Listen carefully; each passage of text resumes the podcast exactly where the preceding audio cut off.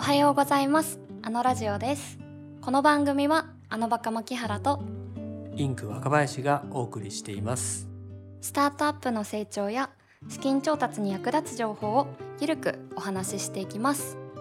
それではどうぞ。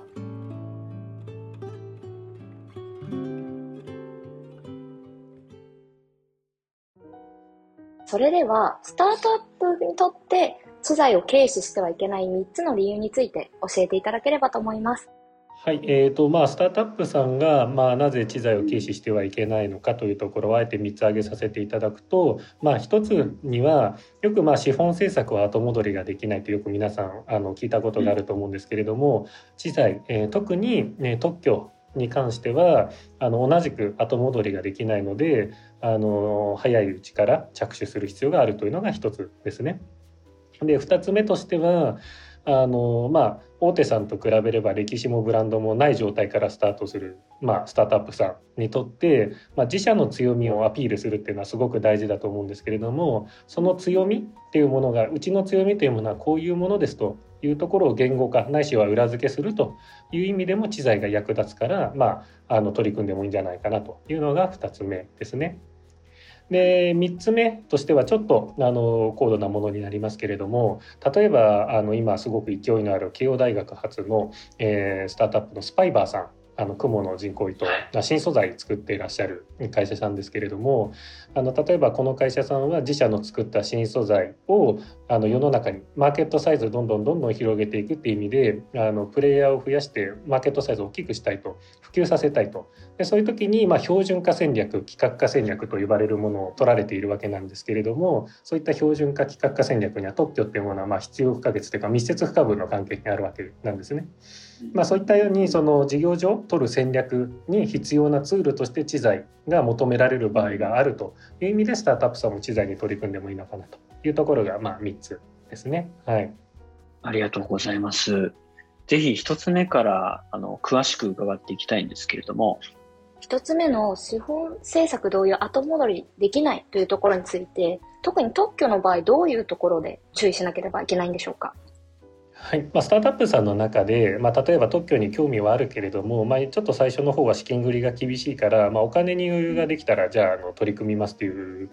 方もあのいらっしゃるんですけれどもあのそれでは遅いと。なぜかというとあの特許を取るための要件のうちの大事な要件の一つに、まあ、新規性という要件がありますつまり出願時点においてあの公に知られているようなもの公で使われているようなものではないとえいう条件がありますと。なので例えばじゃあプロダクトをローンチしてある程度ちょっとキャッシュフローが潤ってきてから出願しようっていうようなプランを立てたとするとあのまあこれ特許の発明の内容にももちろんよるんですけれども基本的にはあのプロダクト出したということをもってその発明の内容がすでに公になってますねと。コーチになってますねっていうところでその新規性がありませんと。だから特許にはな特許は取れないんですと。あの言われてしまうリスクっていうのがかなり高いわけなんです。えー、まあ、取れたとしてもまあ権利範囲が狭まってしまうリスクっていうのも出てきたりするので、まあ、そういう意味で、あの基本的には早め早めに着手、まあ、少なくともどういうタイムスケジュールでどういうタイミングで何をするのかっていうことはきちんと議論しておいた方があの安全かなというようなところですね。なるほど。これ早い者勝ちって意味だけじゃないんですね。あそうですね。あの商標なんかはあの単純に基本的にまあ早い者勝ちみたいな要素もあるわけなんですけれども特許の場合はそもそもオープンにしちゃうともう取れないっていうところがあるので一応ですね日本、えー、ないしはアメリカに関してはその自分であのこうオープンにしてしまった場合には一定期間救済措置があるんですけれどもあの例えばヨーロッパであったり中国に関してはそれに対応する制度がないのであの後々にグローバルに展開していきたいスタートアップさんにとっては一度まあそういう制度を使ってしまうと世界的に同じ権利が取れなくなってしまうっていう意味で、特にまああのヨーロッパ中国って結構大きなマーケットだと思うのでそういう意味でも非常にあのデメリットが大きいので極力その製品サービスのあのリリース前ローンチ前にはあのどうするかっていうのは決めておいた方がいいのかなとは思っております。なるほど。ちょっと脱線するんですけど結構この Day1 からグローバルを見ているスタートアップがすごく魅力的だっていうふうにおっしゃる投資家の方とかも多いかなと思っていて、そういうグローバルを志向するスタートアップ増えてきてると思うんですけれども、これ各国結構この特許の基準というんでしょうか、取り扱い方って結構こうエリアによって異なるものなんですか？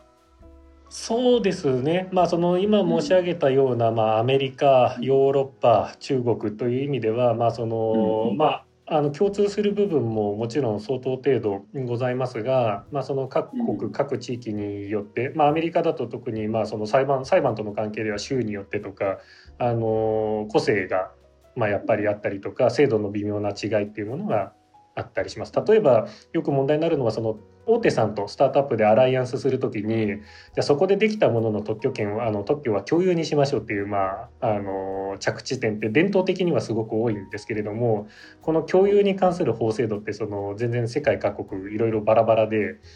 あの例えば自由にライセンスできるできないとかあのかなり複雑な状況になってしまうリスクが高いあの項目の一つなんですね。まあ、そういった意味で何て言うんでしょうあの、はい、グローバルで共通する部分ももちろんあるんですけれども結構違う部分もあるというところですね。では2つ目の自社の強みを言語化できるからというポイントについて教えてください。はいあのまあ、スタートアップさん、まあ、自社がいかに魅力的な存在なのかっていうところを、まあ、いろんな場面でこうアピールしていかなければいけないと思うんですけれども、まあ、そのうちの一つ例えばその投資家へのピッチっていうのがあると思うんですよね資金調達したいっていうのであの VC さんはじめ投資家にピッチしていきたいと。でその時に、まあ、当然その自社の強みであったり潜在的ないしは現存する競合との差別化要素というか優位性であったりあとはそのまあ、最初はニッチマーケットでスタートするけれどもこうマーケットを大きくしながらあのかつ自社の支配力っていうものは担保しながらこうやって成長曲線描いていくんですよっていうような話なさると思うんですよね。そういった話の時に知財っていうのは役立つんじゃないですかというお話で、まあ、単純に一つには例えばそのうちの強みの一つは例えば独自のアイデアですとか高い技術力ですという時にまあ特許取ってますっていうのは単純にそこを裏付けるっていうの、まあ、シンプルな話もございますしあとはその知的財産権っていうのは侵害された場合に差し止めが認められる、まあ、数少ない貴重な権利なわけなんですね。まあ、なので真似されたら止めることができるという意味で、まあ、その対競合とのブロックこうやってできるっていうのもあるんでしょうしこの後話すスパイバーさんの話ともややかぶるところございますが、まあ、スタートアップさんこうニッチマーケットでスタートするのでそこを独占したって成長は頭打ちじゃないかっていう話は、まあ、よくある話ではあるんですね。でマーケットを大きくしなきゃいけないでもただそのルールなしでプレイヤーどんどん増やしてマーケットを大きくしたとしてもそ結局その後の競争で負けて売上利益守れないじゃないかっていう話はあの結構よくある話だとは思っていてそこをクリアするというかそこに応える手法の一つにまあ知財を使った戦略があると、まあ、つまり他のプレイヤーは招き入れるんだけれども例えばその知財のライセンスみたいな形で一定のルールを課すと新しく入ってくるプレイヤーに対しては、まあ、そのことによって自社に何ていうか都合の悪いあの動き方をされないように自社の支配力が一定程度及ぶような形でマーケットを大きくできるんだと、まあ、そういった話もピッチでできれば、まあ、もっともらしいというかあの説得力があるあの話ができるっていう意味でもいいのかなっていうのが、まあえー、言語化に使えるんじゃないかという一場面ですね。まあ、あとはあのまあ、スタートアップさん、まあ、業種等にもよるとは思いますけれども、まあ、大手とのアライアンスっていうのが成長過程で避けられないことがまあ多いと思うんですよね。で大手とのアライアンス交渉をする時にもやっぱりその知財を持ってるっていうのは、まあ、交渉のカードの一つにはなり得てあのつまりまあその権利がいいものビジネスがいいものっていうのは、まあ、ビジネスにいいものは大前提としてあるわけですけれどもその上でいい知財を持っていればそのビジネスでその取り組みをあのやろうと思ったらそのスタートアップと一緒にやらないと、まあ、特許踏むリスクがあると。で、まあ、特許を迂回することももしかしたらできるかもしれないけどそうすると開発も時間も余計に時間がかかるだからまあ彼らとやりましょうよっていう動機づけっていうかインセンティブの一つにはやっぱなりますよねっていうところまた担当者がノリノリの時に大手側のですねどうやってその社内決済通すかっていうところでもあのなんていうか頭を悩ませるあのケースもあるわけですけれどもまあ彼ら特許を持ってるから、まあ、この取り組みやるんだったら彼らしかないよっていうような話もまあしやすいですよね大手の社内決済通す時にも。まあ、そういう意味でも説明コストも下げれるし交渉カードにもなるしという意味でまああのいいのかなと。いうところですね。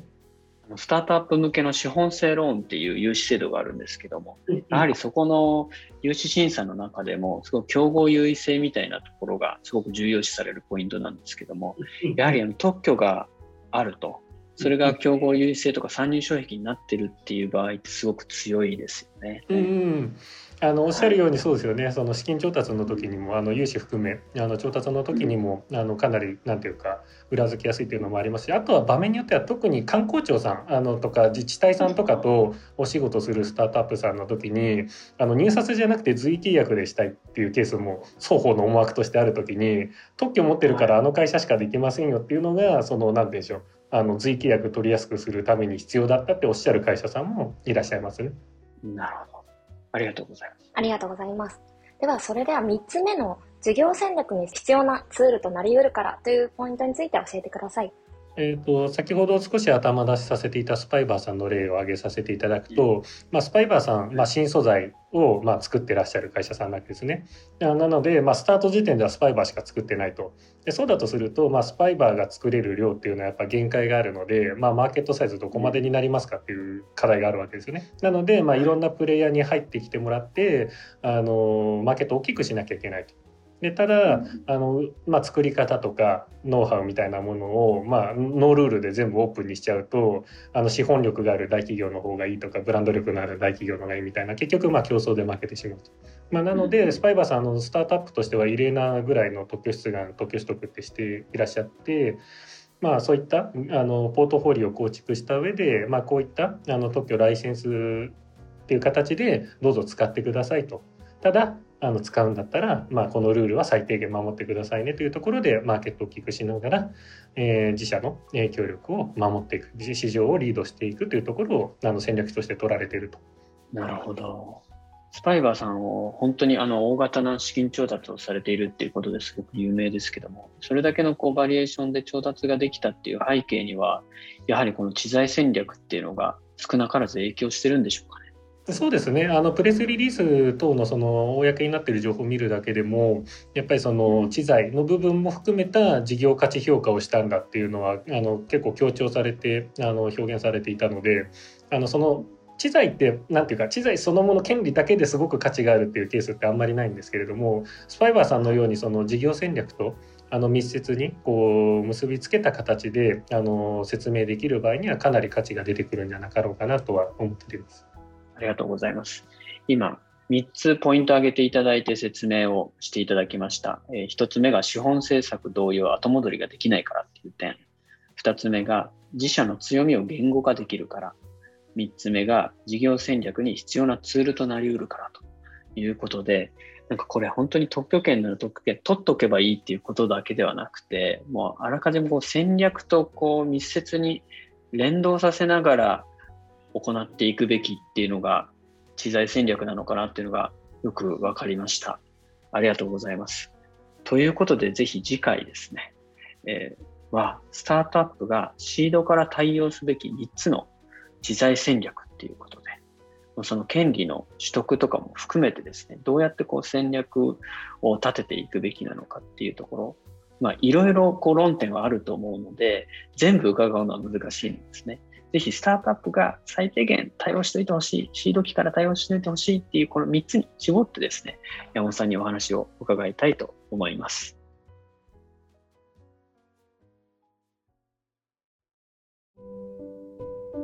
あのラジオいかがでしたでしょうか？この番組へのご意見、ご感想、ご質問などは概要欄にあるアンケートよりお気軽にお寄せください。